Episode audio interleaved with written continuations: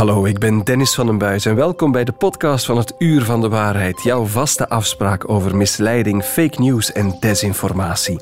Klopt het dat kraanwater eigenlijk troep is? Dit zit vol met rotzooi, industriële stoffen, chemische rotzooi, PFAS, EDTA, kalk, lood. Wie is Sjamadriaan, die zweverige types op social media met hun voetjes op de grond zet? Doutzen Kroes, die 6 miljoen volgers, ook internationaal. Daar komt een partij onzin uit, dat is gewoon echt om te huilen. En wie kan er nog volgen, nu ook mensen beweren dat echte foto's gemaakt zouden zijn door AI? Het loutere bestaan van die artificiële intelligentietechnologie maakt het zoveel makkelijker voor mensen die graag willen liegen, om te beweren dat echte dingen fake zijn. Van de Waarheid. Met Dennis van den Buijs. We gaan het hebben over iets wat bij jou en mij uit de kraan komt. Kraanwater. Lekker zou je denken, zuiver. Niet als je deze man mag geloven. Dit zit vol met rotzooi, industriële stoffen, chemische rotzooi, PFAS, EDTA, kalk, lood. Ik drink in ieder geval geen kraanwater. Heel wat sociale media bulken van de filmpjes waarin mensen beweren dat ons kraanwater zowat het vuilste is dat we kunnen vinden. Collega Dorien Vanmeldert, goedemorgen. Goedemorgen, Dennis. Terwijl ik mijn glaasje hier even aan de kant schuif. Wie hoorden we? Wat wordt er allemaal beweerd? Ja, het is eigenlijk een Nederlander, een Nederlandse sportcoach, denk ik, op TikTok, die dus beweert in verschillende filmpjes, het is een van die filmpjes, dat kraanwater dus echt vol schadelijke stoffen zou zitten, zoals PFAS, pesticiden, fluoride, keiveel kalk en noem maar op. Het zou allemaal slecht zijn voor onze gezondheid, maar hij is niet de enige, zoals je zelf al zegt. Ook andere mensen op TikTok beweren dat, op Facebook, op Twitter, noem maar op. Zien we dus eigenlijk de laatste tijd opnieuw heel veel van die filmpjes waarin mensen de kwaliteit van ons kraanwater in vraag stellen, opduiken. En wat is veel? Kan je daar een cijfer op plakken? Hoe vaak dat gedeeld of bekeken wordt? Ja, de filmpjes van die Nederlandse coach bijvoorbeeld. Zijn populairste filmpje erover is bijna 1 miljoen keer bekeken.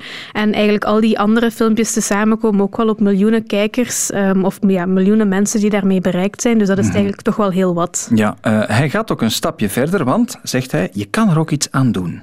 Dus voor iedereen adviseer ik een waterfilteringssysteem en een omgekeerde osmose is makkelijk. Dus check even op aquazero.nl om je water vitaal en zuiver te krijgen. Jij bent ook eens naar die website gegaan, hè, Dorien? Ja, inderdaad. Wat heel erg opvalt bij mensen zoals die Nederlander hier, is dat ze dus opeens reclame beginnen te maken voor waterfilters, zoals die Aqua Zero. Dus het is eigenlijk niet zo toevallig dat die mensen beweren dat er van alles gaande is met ons kraanwater. Daar zit duidelijk een bedoeling achter. Nu, wat ook opvalt, en wat heel veel terugkomt in die filmpjes, die mensen gaan allemaal hun kraanwater ook testen met een elektrisch apparaatje, een elektrolyser. Ik heb het hier ook bij. Haal het eens boven. Het zit mooi ingepakt. Het ziet eruit als, hoe moet ik het omschrijven? Een bakje met 4 staafjes aan en een stekker. Ja, het is eigenlijk dus inderdaad zo'n bakje met staafjes. De 4 staafjes zijn gemaakt van aluminium en ijzer. En wat doen die mensen nu met die elektrolyser? Ze gaan die in glazen met verschillende soorten water steken. Een glas met kraanwater, een glas met gefilterd water, zoals de filter van Aqua Zero. Of ook flessenwater. En ze gaan dan die staafjes daarin steken. De elektriciteit aanzetten. En wat gebeurt er dan met het water? Wel, het kraanwater wordt dan donkerbruin. Het ziet er niet uit, hè? Smerig, vuil. Nee, inderdaad. Het gefilterde water? Het gefilterde water verkleurt eigenlijk amper. Daar gebeurt bijna niets mee. En dat is dus eigenlijk voor die mensen het bewijs dat ons kraanwater vol met schadelijke stoffen zou zitten. Wat heeft dat ding gekost trouwens? Dat hij daar... Enkele euro's via een online website. Heel makkelijk te bestellen. Ik denk dat iets van een 15 euro was of zo. Oké, dus we kunnen daar misschien wel heel veel vragen over stellen, maar het doet wel iets met specifiek kraanwater. Dan is de vraag wat. We zitten hier niet alleen, ook Marjolein Vanoppen is hier, waterwetenschapper bij de bio-ingenieursfaculteit aan de UGent. Marjolein, goedemorgen. Hallo. Had je al eens van dat toestel gehoord of had je dat al eens gezien? Ja, spijtig genoeg wel. Ja, dat duikt zo om de zoveel tijd wel een keertje terug op sociale media, op Facebook. We zien dat altijd wel terugkomen. Ja. Ja, wat doet het? Wat mogen we daarvan verwachten als je die test doet? Wel... Wat we zien op die filmpjes zijn eigenlijk heel logische chemische reacties. Die staafjes aan dat toestel bestaan uit ijzer en uit aluminium. Wat gebeurt er nu als je die in water stopt en je zet er dan een elektrische stroom op? Je steekt een stopcontact, je zet dat aan. Wel, dan krijg je wat we een redoxreactie noemen. Eigenlijk ga je ga je gewoon dat ijzer gaan beginnen corroderen. Dat gaat beginnen roesten.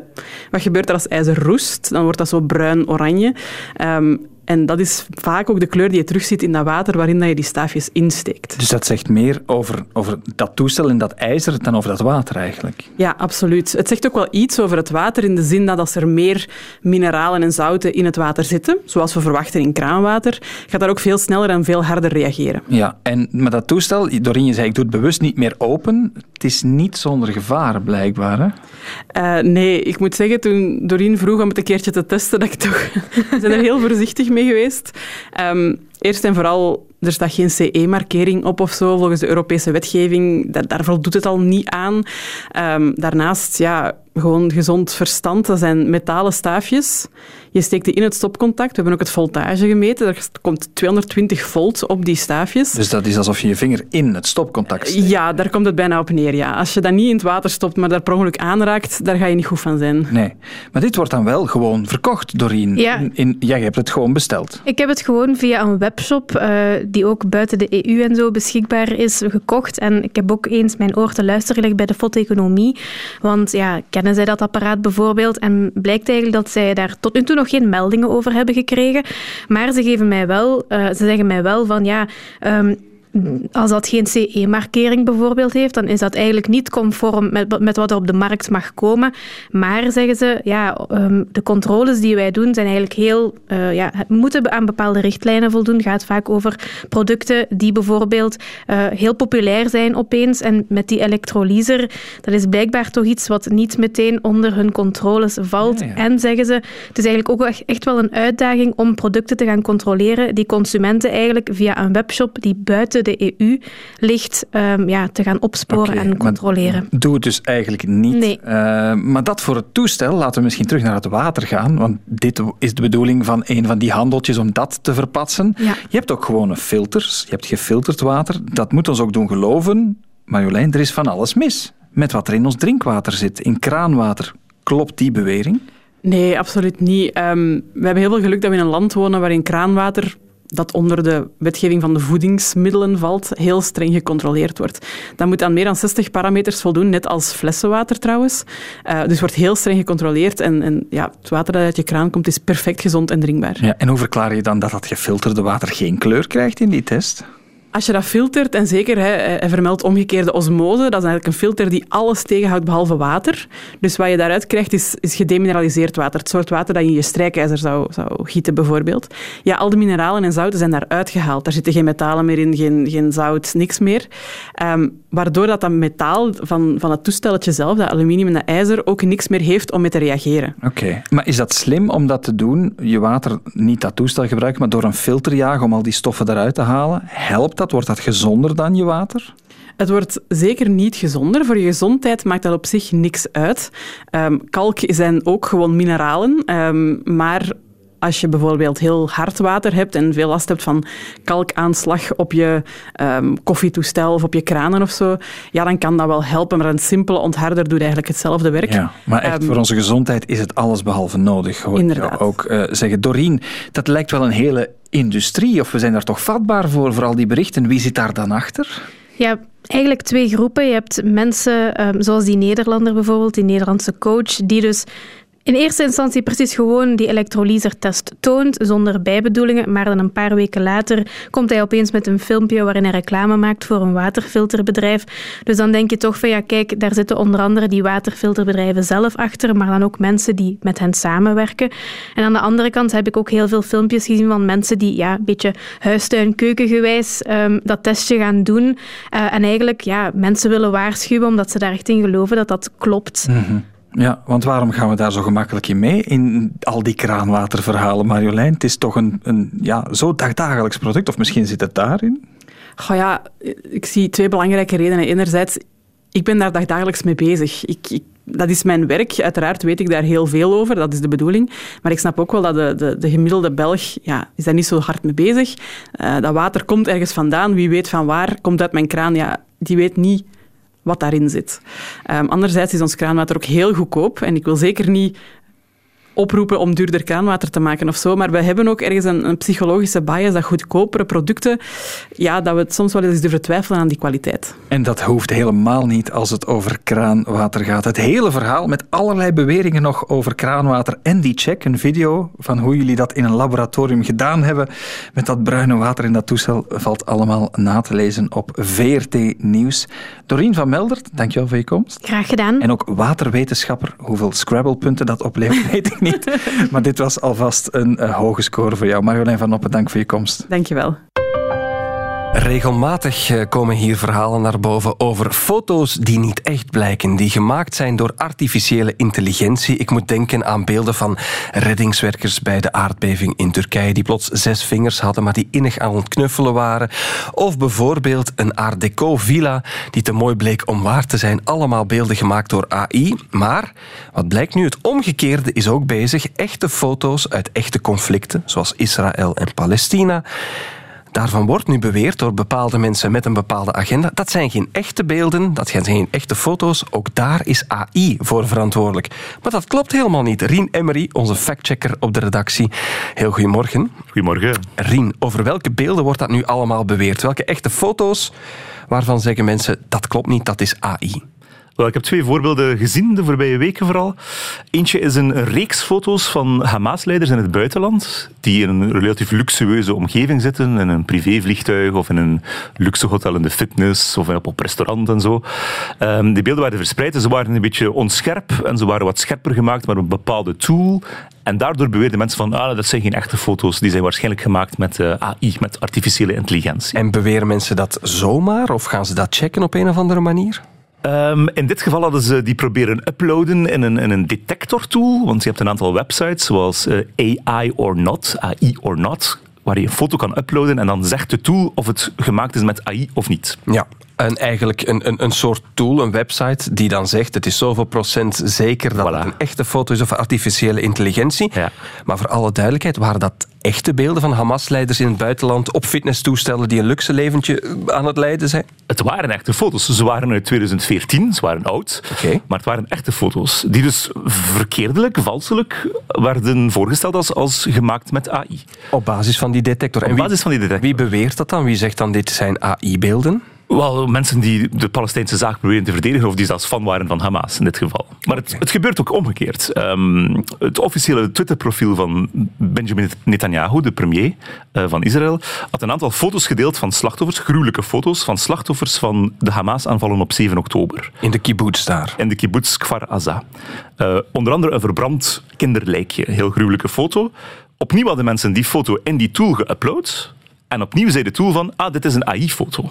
Maar die foto was 100% echt. Er was een klein stukje wazig gemaakt en die tool was daarop beginnen flippen en beweerde valselijk dat het een AI-foto was. Dus dat waren dan weer mensen die de Israëlische regering in een slecht daglicht hadden. Ja, die hen wilden beschuldigen van valse foto's van slachtoffers te verspreiden. Maar ook dat klopt niet. Nee, dat klopt niet. Het waren echte foto's. Dus dat is wel een gevaarlijke situatie die ontstaat. Men heeft altijd heel hard angst gehad voor de impact van artificiële intelligentie en beeldgeneratie door artificiële intelligentie op conflicten zoals Israël-Palestina.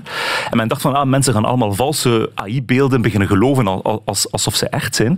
Maar eigenlijk het grootste gevaar dat we nu zien is het omgekeerde.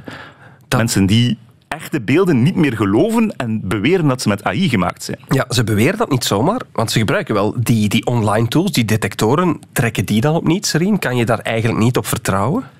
Voorlopig alleszins niet. Want zolang die van die vals positieve resultaten geven en beweren van echte foto's dat ze nep zijn, ja, dat is nog eigenlijk erger dan het omgekeerde. Het is, nee, je kan het niet vertrouwen momenteel. En misschien komt dat wel, maar de beste manier is nog altijd om de klassieke factcheck-technieken toe te passen op een beeld, te gaan kijken waar het vandaan komt, het heel nauwgezet te bestuderen, zoals we in het verleden al deden. Dat verificatie doen we hier trouwens bij VRT Nieuws constant bij oorlogsbeelden. Hè? Ja, alles dat binnenkomt, moeten we checken. Is het echt, is het niet echt? Dus wat we doen. Maar het loutere bestaan van die technologie, artificiële intelligentietechnologie, maakt het zoveel makkelijker voor mensen die graag willen liegen, om te beweren dat echte dingen fake zijn. Men noemt dat de liar's dividend, het dividend van de leugenaar. Het is makkelijker geworden, zeker met AI nu, om ja, als je wil beweren van iets is fake, om het niet meer per se zelfs te moeten bewijzen, zelfs niet met zo'n tool. Al is zo'n tool zeer handig als hij een vals positief resultaat geeft. Maar ja, ik kan dus veel makkelijker beweren over echte dingen dat ze nep zijn. Ja, dat leert wel een gigantische sfeer van wantrouwen in alle kanten, of in alle richtingen liever. Hè? Ja, en niet alleen als het over oorlogssituaties gaat, maar zelfs in rechtszaken beweren mensen al, als de tegenpartij bepaalde videobeelden of audio-opnames gebruikt, zijn er al mensen die zeggen van, dat is waarschijnlijk nep en gemaakt met artificiële intelligentie, terwijl het 100% echte video's en echte audio zijn. Dus kan in echtscheidingsrechtszaken en gelijk wat. Elon Musk heeft het al geprobeerd in een rechtszaak in de Verenigde Staten om zich ergens uit te wikkelen. Door te zeggen, dat was ik niet, dat was een AI-versie van. Ja, dus zijn advocaten gingen zo ver niet. Ze zeiden van, we kunnen niet zeker zijn of die video wel echt is, want er zijn zoveel deepfake-video's van Musk al. Dus het is iets dat wel inderdaad leidt tot een diep wantrouwen en een algemeen wantrouwen en misschien een houding van, ja, we kunnen niets meer geloven. Maar dat is natuurlijk niet waar. We kunnen wel nog dingen geloven. We kunnen echt nog verifiëren of iets echt is of niet. Mm-hmm. Het kost alleen tijd. En het kost een beetje werk. En je kan het nog altijd wel aantonen. Maar als ik jou zo hoor, dan is dat iets, factchecking zoals wij in journalistiek doen, wat in alle lagen van de bevolking, van rechtbanken tot verzekeraars, zal moeten doordringen om na te gaan, is het een echte foto of een artificiële intelligentiefoto? Want de tools op zich kunnen dat niet aantonen op dit moment. Voorlopig alleszins nog niet. En het is iets dat waar moet mee rekening gehouden worden, alleszins. Okay. Dat is niet enkel iets wat voor nieuwsredacties in oorlogssituaties van nut is. Het zal iets zijn dat overal, als je ruzie hebt met je vrouw en die heeft een bepaalde foto van jou gezien, dat gaat ook voorkomen.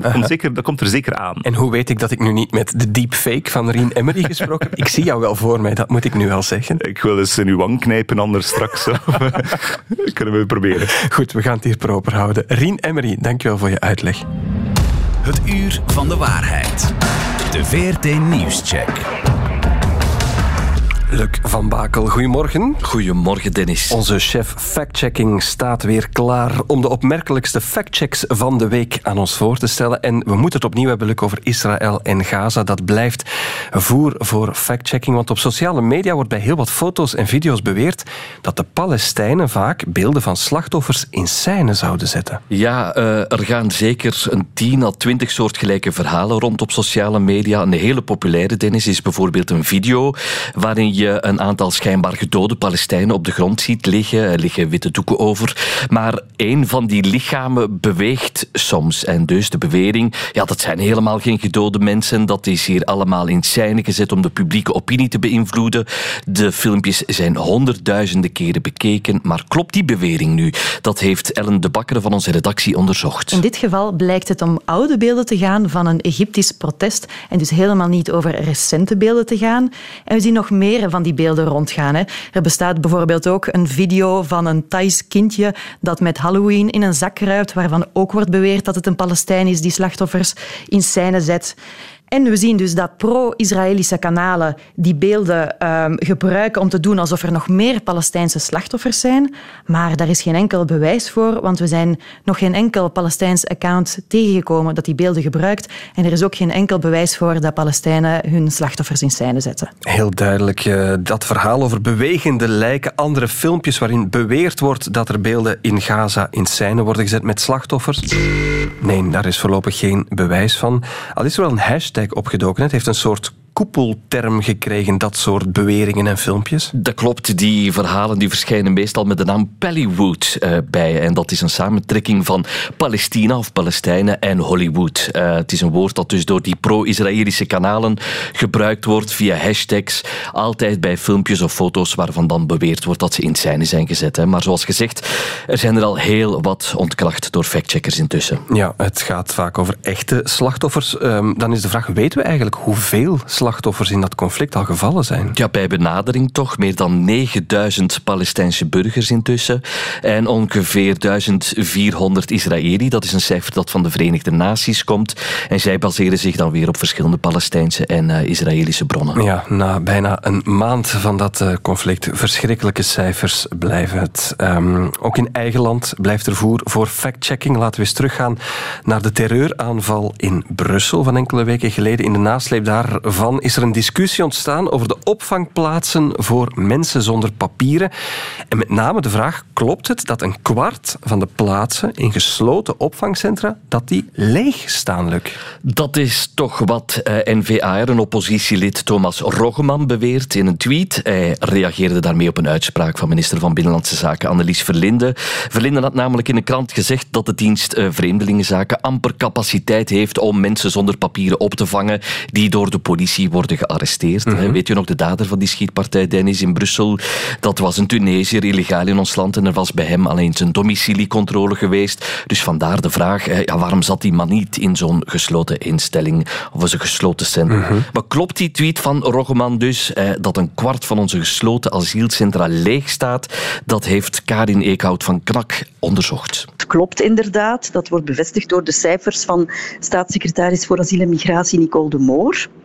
Waarom worden die plaatsen niet allemaal benut? Wel, er zijn verschillende redenen voor. Ten eerste is er vaak personeelsgebrek, waardoor die plaatsen niet kunnen worden benut. En dan is er ook een belangrijke reden, die zit in de procedure zelf. Het is namelijk zo dat wanneer de politie illegale aantreft, ze die niet zomaar kan opsluiten in een gesloten opvangcentrum. Dat kan enkel wanneer er een realistische kans is dat die persoon ook kan worden uitgezet. Oké, heel wat randvoorwaarden en context, maar klopt de basisbewering dat een kwart van die plekken leeg staat? Klopt, inderdaad. Kan je daar ook een getal op plakken? Over hoeveel plaatsen gaat het? Er zijn 6 gesloten centra in ons land en daar kunnen tussen de 500 à 600 mensen terecht. Oké.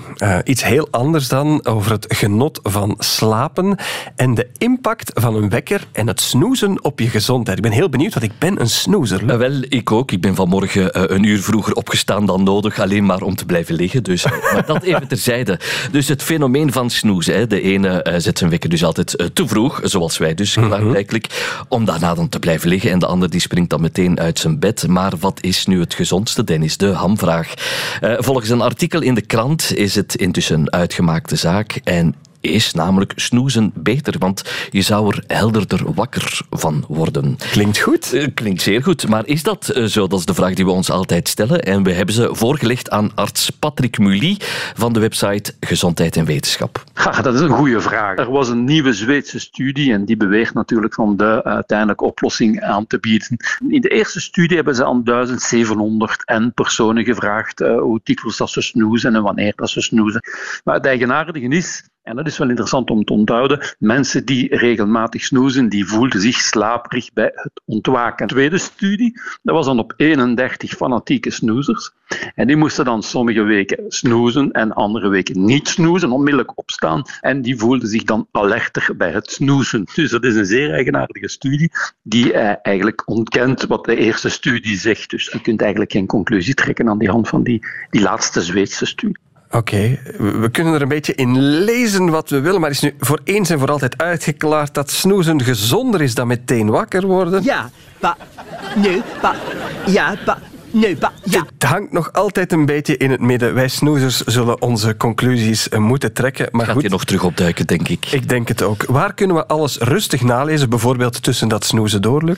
Wel, eenmaal je wakker bent, ga je zeker terecht op de pagina van decheckers.be, want daar vind je alle factchecks terug van VRT Nieuws, ons eigen huis, maar ook van Knack en van Factcheck Vlaanderen. Luc, tot volgende week? Tot volgende week. Hij is allergisch aan esoterie, holistisch gezwam en pseudogeneeskunde. Zijn naam Sjamadriaan. Het is een account waarmee hij op sociale media zweverige types op hun plaats zet. Wij mogen gewoon Adriaan ter Braak zeggen. Adriaan, goedemorgen.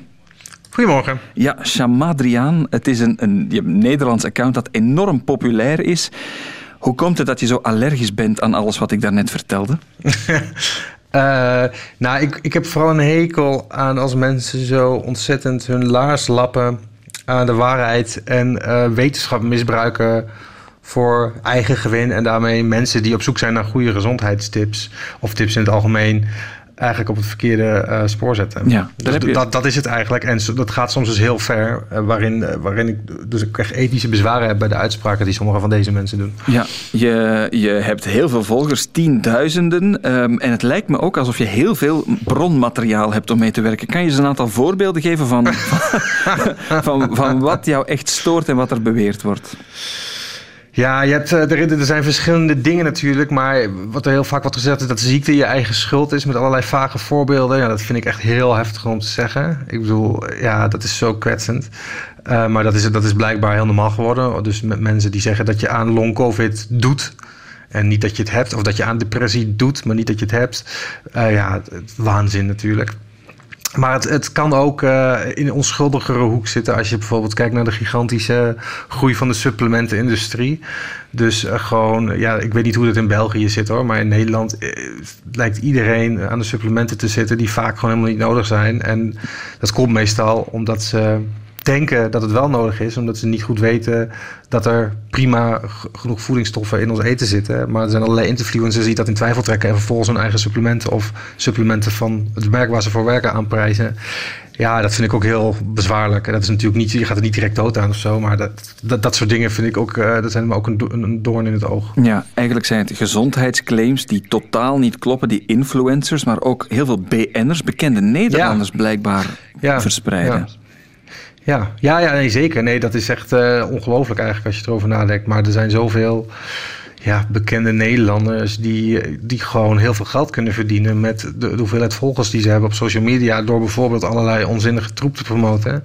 En die krijgen daar gewoon geld voor. En het hoeft verder niet waar te zijn. Er zijn wel instanties die daarop controleren. Dus als je het rapporteert, kunnen ze soms wel een boete krijgen, maar dat is zo onderbemand en zo onderbelicht dat eigenlijk totaal niet boeit. Mm-hmm. Ja, er zijn heel veel. Ik bedoel, het is ongelooflijk. Doutzen Kroes, ik weet niet of jullie die kennen, dat is er eentje van. Die heeft 6 miljoen volgers, ook internationaal. Wat beweert zij dan? Daar komt een partij onzin uit. Dat is gewoon echt om te huilen. In de eerste instantie, wat ik heel bezwaarlijk vind, is dat zij een soort elixertje promoot ter vervanging van zonnebrandcrème. Dat dus niet werkt en dat is dus ontzettend schadelijk. En haar zus Renskoes, die is waarschijnlijk wat minder bekend bij jullie, maar die promoot ook heel veel anticonceptie-apps en thermometers die onbetrouwbaar zijn. Dat speelt nu ook heel erg. Dus de pil is heel kwaadaardig blijkbaar. Ik ben een man, dus ik ga geen oordeel vellen over vrouwen die de pil slikken of de pil zelf. Er is genoeg op aan te merken als je kijkt naar hormoonhuishouding en wat het voor impact heeft en hoe makkelijk er wordt voorgeschreven.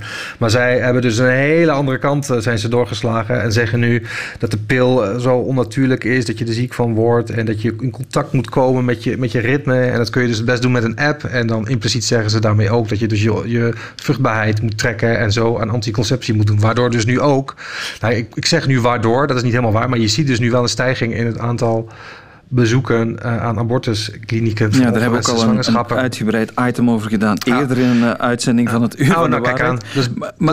Dat speelt dus ook bij jullie. Eigenlijk is dat natuurlijk verschrikkelijk, want een abortus bij een tienermeisje kan ontzettend traumatiserend werken. Ja, jij gaat te werk als, ik mag je eigenlijk geen factchecker noemen, maar dat doe je wel. Jij bent een wetenschapsjournalist en jij exposed of legt eigenlijk de leugens bloot op jouw sociale mediakanalen van al die beweringen, hè? Ja, en dus wat je zegt, factchecken aan zich vind ik een beetje saai. Want vaak gaat het om claims waarvan de meeste mensen misschien wel zien dat het niet klopt. Of mensen die er wel in geloven, maar die hebben dan niks aan een factcheck.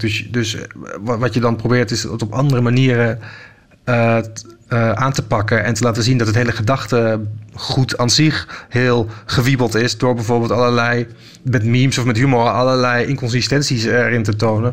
Of bijvoorbeeld te laten zien dat iemand aanbevelingen of credentials opvoert die niet kloppen. Of weet je, dat soort dingen. Dus je gaat een beetje iets journalistieker te werken. Probeert van verschillende perspectieven te kijken, waarom klopt dit verhaal niet en waarom is deze persoon een oplichter? Wat is het verdienmodel erachter? Wat zeggen ze nog meer? En zo mensen daadwerkelijk ervan te overtuigen dat het niet klopt, in plaats van alleen met een wetenschappelijk papertje te zwaaien. Jij duikt ook in de wetenschappelijke literatuur daarvoor, hè? Ja, nee, dat sowieso. Kijk, wetenschappelijk moet het allemaal dichtgetimmerd zijn. Maar tegelijkertijd moet je je er ook van bewust zijn dat heel veel mensen daar geen boodschap aan hebben. En dat maakt het natuurlijk ook zo lastig. Mm-hmm. Manifesteren. Laten we het daar misschien nog eens over hebben. Laten we het daar eens over hebben. Dat is iets wat heel vaak voorkomt in de posts die jij probeert te weerleggen. Ja. Wat is dat ook is dat in België ook al helemaal heel altijd happening? Niet zo erg, denk ik, als wat ik zie in Nederland op jouw social media account. Wat is manifesteren? Ja, er wordt gezegd dat een manier is om wat je wil in het leven te realiseren. Dus te manifesteren. Dus, en dat kan heel breed zijn in hoe dat wordt geïnterpreteerd. Maar meestal is het dus zo dat er wordt gezegd dat als jij iets heel graag wilt, dat je daar heel erg hard over na moet denken. Dat je op de juiste energie moet gaan zitten. En dat het universum dan voor jou aan het werk gaat om jou datgene te geven. En dan denk je, dat is krankzinnig. Maar je hoort dus ook uitspraken langskomen van mensen die zeggen dat je 10 kilo kan afvallen. Niet door anders te gaan eten of door mee te sporten, maar door te manifesteren. Of dat je als je kinderloos bent, dat je door te manifesteren toch een kind kan krijgen. Dat soort bizarre uitspraken hoor je langskomen. En dan heeft het ook geen zin om wetenschappelijk daarin te duiken. Want het is natuurlijk krankzinnig. Ja, want maar ja, dat helpt is het wat je doet, denk je? Bereikt dat de mensen die, ja, wat ook een soort complottheorie is eigenlijk. Ja. Bereik jij die mensen? Nou, ik denk niet dat ik direct de mensen die heel diep in die fuik zitten bereik of dat ze een boodschap aan me hebben. Maar je hebt natuurlijk een hele grote groep die misschien in potentie daarin kan belanden of misschien twijfelt. Die zou je enigszins over de streep kunnen trekken. Ik hoor ook vaker van mensen dat ze bijvoorbeeld mijn ideeën, mijn posts, mijn grappen, ik heb ook een nieuwsbrief waarin ik uitgebreider inga op bepaalde zaken. Dat ze die gebruiken om mensen in hun omgeving te weerhouden van allerlei troep kopen of te geloven in maffe dingen. Dus het is ook zeg maar, de mensen die mij volgen hebben ook heel veel aan wat ik zeg om vervolgens in hun omgeving mijn evangelie te verkondigen van niet doen. Ja, want die zijn wel heel populair, die pseudo-wetenschappelijke posts. Die bereiken heel veel mensen. Ja, het is niet te doen. Het is echt dweilen met de rioolpijp open. Het is echt ongelooflijk wat ik allemaal zie en hoeveel volgers het allemaal heeft. En er is gewoon echt niet tegen op te vechten. Er moet echt iets anders aan gedaan worden. Maar ik hoop toch dat ik met mijn... Ik heb alsnog helemaal niet veel volgers hoor, in vergelijking met anderen. Maar met mijn manier van dit aanpakken, dat ik toch iets van verandering teweeg kan brengen. Maar het is natuurlijk altijd heel miniem. Want hoe moeten we dit inschatten? Zijn dit vooral mensen die dingen beweren om poedertjes die niet echt schadelijk zijn te verkopen? Of is het ook echt iets wat de volksgezondheid kan bedreigen van mensen die wel die pseudowetenschappelijke adviezen gaan volgen? Ja, ik denk dat het beide is. Het is een spectrum en het een is niet zo schadelijk als het ander. Het kan altijd schadelijk zijn. Supplementen en poedertjes kunnen in overdosis vaak ook schadelijk zijn. Maar dat is zo weinig dat je daar ook niet op hoeft te focussen. Dat zijn echt de uitzonderingen. Maar ja, als het gaat om zonnebrand of anticonceptie, dan zit je al vaak aan de schadelijke kant. En ja, ik vind dat toch wel... Kijk, wanneer is iets een gevaar voor de volksgezondheid? Dat vind ik... Weet je, dat is wel een heftige uitspraak. Maar als je ook ziet dat bijvoorbeeld de vaccinatiecijfers in ieder geval in Amsterdam terug aan het lopen zijn, dan denk je toch ook dat het enigszins zal komen door allerlei influencers en andere mensen die continu aan de poten zagen van de reguliere wetenschap en gewoon vaccins in een kwaad daglicht zetten. En ja, als dat op een gegeven moment onder de dekkingsgraad luikt en dat weer een uitbraak van een bepaalde ziekte, dat zou toch wel heel verdrietig zijn, denk ik. Maar ja, aan de andere kant heb je dus ook mensen die gewoon hele onzinnige dingen doen, zoals maankristallen op een bed zetten. Ja, dat klopt ook niet, maar dat is natuurlijk niet zo schadelijk. Ja, want wat is pseudowetenschap voor jou? Want heel veel mensen zeggen, sommige dingen zijn wel waar of versterken je weerstand als je dit spul neemt of dat spul. Wanneer is voor jou pseudowetenschap of esoterisch gezwam of iets wat echt wel kan werken? Esoterisch gezwam, wat een heerlijke term. Ja, dat is het gewoon als het zich voordoet als wetenschap. Dus als het... Kijk, er is een zuiverdere definitie, maar ik sla het even plat. Het is gewoon als het zich voordoet als wetenschap, dus heel erg medisch verantwoord lijkt, maar uiteindelijk gewoon uiteenvalt als je er gewoon dieper op inzoomt. En dat is ook het probleem met heel veel van deze zaken. Vaak, de meeste mensen vertrouwen ook wel in de wetenschap, maar die kunnen soms niet de zin van de onzin onderscheiden. En die denken dus daadwerkelijk dat dat roomboter eten gezond is of zo, omdat daar een paper achter staat, achter die bewering. En dan denken ze, nou, dit is wetenschappelijk onderbouwd. Maar dat is het niet. Vaak omdat er allerlei dingen worden weggelaten, omdat het onderzoek niet deugt of noem maar op. En dan is het dus pseudowetenschap. Het is iets dat er heel erg op lijkt, maar uiteindelijk heel misleidend is en gewoon niet klopt. Ja, het gaat heel breed, hè? Het gaat van producten tot met je blote voeten op de grond lopen. Dat is iets wat je ook heel vaak rond de zomer hebt moeten ontkrachten. Wat is de theorie daar rond? Ja, nou, dat is ook, het leuke daaraan is wel dat het natuurlijk heel onschuldig is. Dat heet grounding of aarden. En het is heel onschuldig, maar ik haal het heel vaak aan omdat het een heel mooi schoolvoorbeeld is van hoe al die andere dingen eigenlijk in zijn werk gaan. Als je kijkt naar hoe de wetenschap erachter, hoe dat wordt geclaimd dat klopt en de verdienmodellen erachter. Wat het is dat dat zegt men althans, als je op je blote voeten op aarde loopt, dan ontstaat er een stroomkring tussen jou en de aarde, waardoor jij elektronen opneemt van de aarde. En die heb je nodig om antioxidanten tegen te gaan in je lichaam, of vrije radicalen tegen te gaan. En dat zou dus allerlei gezondheidsvoordelen opleveren. Ja, dit klinkt misschien ergens logisch, maar dit is vanuit meerdere hoeken is dit totale flauwekul. Dit is echt lachwekkend als je hierop inzoomt. Vanuit nu natuurkundig perspectief, want ik ben eigenlijk natuurkundige, maar ook vanuit geneeskundig perspectief, als je kijkt naar hoe vrije radicalen werken, dat is namelijk een veel complexer iets dan wat zij claimen. Maar het is heel populair, hè? Heel veel fitnessgoeroes doen dat. Ja, nee, maar het gekke is dus ook, en dat is dus ook waar de pseudowetenschap heel mooi aan het licht komt, dat ze dus allemaal wapperen met allemaal wetenschappelijke papers van allerlei onderzoekers die inderdaad zeggen van ja, het helpt tegen ontstekingen en er zijn allerlei gezondheidsvoordelen. Kijk maar naar deze paper, kijk maar naar deze paper. Maar als je er nou echt gewoon heel goed naar die papers kijkt, dan zie je aan de ene kant dat het heel erg misleidend is hoe die papers zijn opgebouwd. Ze vissen allerlei data uit hun experimenten en laten andere data weg bijvoorbeeld. De experimenten zijn vaak heel gammel opgezet, dus je kunt er vaak helemaal niet heel veel uit afleiden. Ze zeggen dan bijvoorbeeld dat het enerzijds ontstekingsremmend werkt en anderzijds immuunversterkend, maar die twee zijn vaak mutually exclusive, zeg maar. Dus dat betekent dat je altijd een resultaat hebt op de een of de ander. En erger nog, al die onderzoekers, die 95% van die onderzoeken rondpompen op het internet, zijn verbonden aan het Earthing Instituut, dat aardingsmaterialen zoals aardingsmatten verkoopt. Dus en daar zitten we bij achter. De platte commercie. In elk geval, het is zeer interessant wat je doet. Ga jou volgen, zou ik zeggen aan iedereen. Sjamadriaan op Instagram en op X, het voormalige Twitter, met als motto: wetenschap is geen mening, vind ik. Dat zegt alles. Adriaan, dankjewel om bij ons te zijn. Graag gedaan. En daarmee zit deze podcast van het Uur van de Waarheid er weer op. Een co-productie van VRT Nieuws en Radio 1. Wil je meer weten over de wonderenwereld van desinformatie, complottheorieën en fake news? Herbeluister dan alle eerdere afleveringen. Dat kan via de app van VRT Max. Tot de volgende.